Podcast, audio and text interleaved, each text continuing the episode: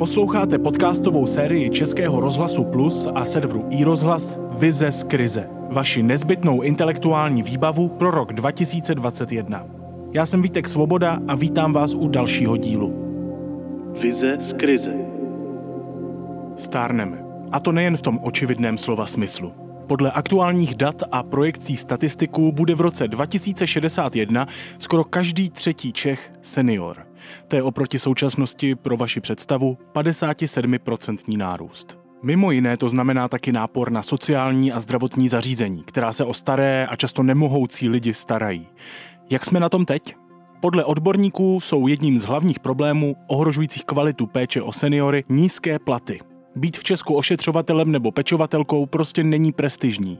Zaměstnavatele tak místo vybírání nejkvalitnějších pracovníků často berou kohokoliv, kdo projde kurzem. Během pandemie se pečovatelé navíc kvůli zákazu návštěv stali jedinými společníky seniorů, skupiny obyvatel koronavirem přímo ohrožené na životě. O to zásadnější byla jejich upřímná starost, nálada a celková kvalita jejich péče. Simona Bagarová o tom ví své. Vystudovala sociální práci a víc než 15 let se věnuje managementu sociálních projektů. Péče o seniory se stala jejím srdcovým tématem poté, co jako dobrovolnice v domově seniorů zažila nedůstojné zacházení s klienty. Kombinaci srdce sociální pracovnice a hlavy manažerky od té doby využívá nejen k osvětě v tématu, ale i k systematické práci na tom, aby služby pro seniory byly kvalitnější a důstojnější. Jak se z krize můžeme poučit? Pojďme si poslechnout její vizi.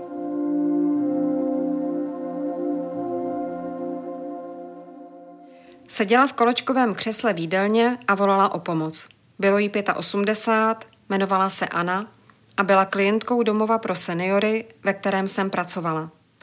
Měla v důsledku pokročilé demence nemocnou hlavu, ale zdravé nohy. Tahle kombinace způsobila, že celé dny zmateně bloumala po domě a ptala se, kde je.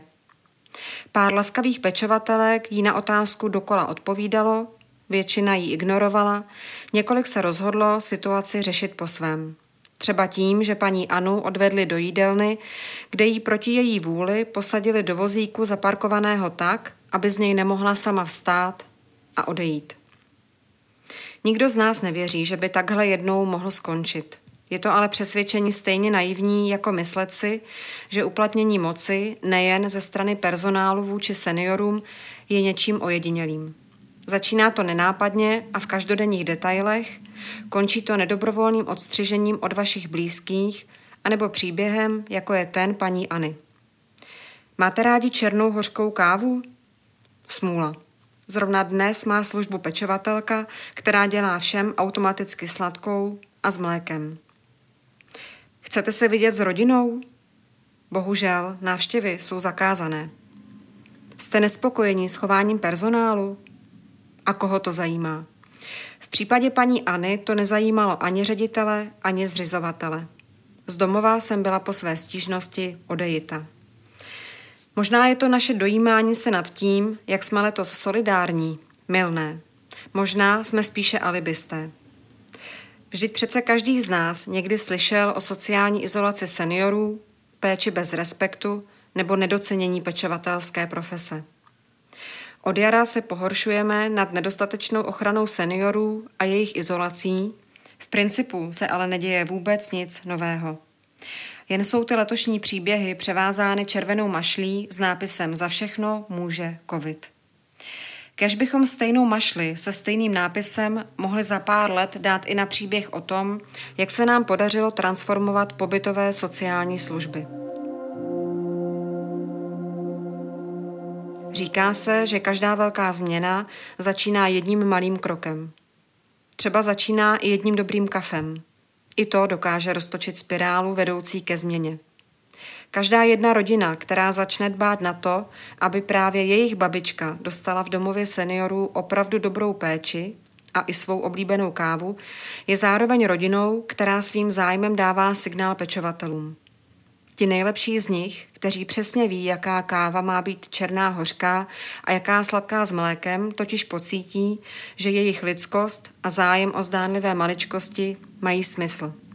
A to je vždy ta nejlepší motivace pro každou lidskou činnost.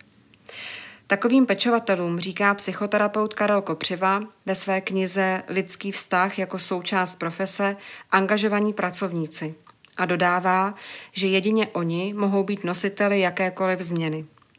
Nezvládnou ji ale bez podpory vedení, a to zase bez politicky dobře nastaveného systému, který umožní, aby si ředitelé domovů pro seniory mohli mezi zájemci o profesi pečovatele vybírat a nebyli nuceni brát téměř každého, kdo absolvuje povinný tříměsíční kurz, jako je tomu dnes. Někde tam se začíná rodit prestiž pečovatelské profese – kterou zmíněný Karel Kopřiva nazývá profesí nabízející přímý kontakt se životem. Je to dokonce profese natolik výjimečná, že si nezaslouží, aby ji dělal každý. Než takové tvrzení budeme moci vydávat za obecnou normu, uplynou desítky let. Během nich bychom se měli naučit nejen vnímat potřeby našich blízkých, ale přestat věřit, že tleskání z balkónu a dojímání se nad sebou samými je cesta ke změně. Je to cesta k jediné jistotě, že ani nás se na oblíbené kafe nikdy nikdo nezeptá. Vize z krize.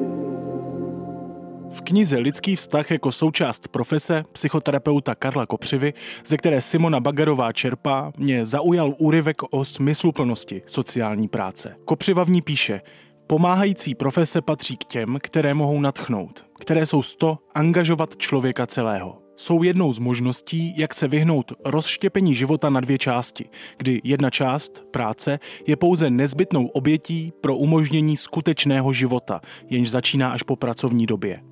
To zní krásně. Teď ještě ten plat. Vize z krize. 21 osobností a jejich inspirativní myšlenky pro blízkou budoucnost. Poslouchejte ve vysílání Českého rozhlasu Plus, na serveru iRozhlas, na webu Můj rozhlas.cz a ve vašich oblíbených podcastových aplikacích. Poslouchali jste podcast Vize z krize. Příští epizodě přednese svoji představu o aktivní občanské společnosti římskokatolický kněz Marek Orkovácha. Naslyšenou. Vítek Svoboda.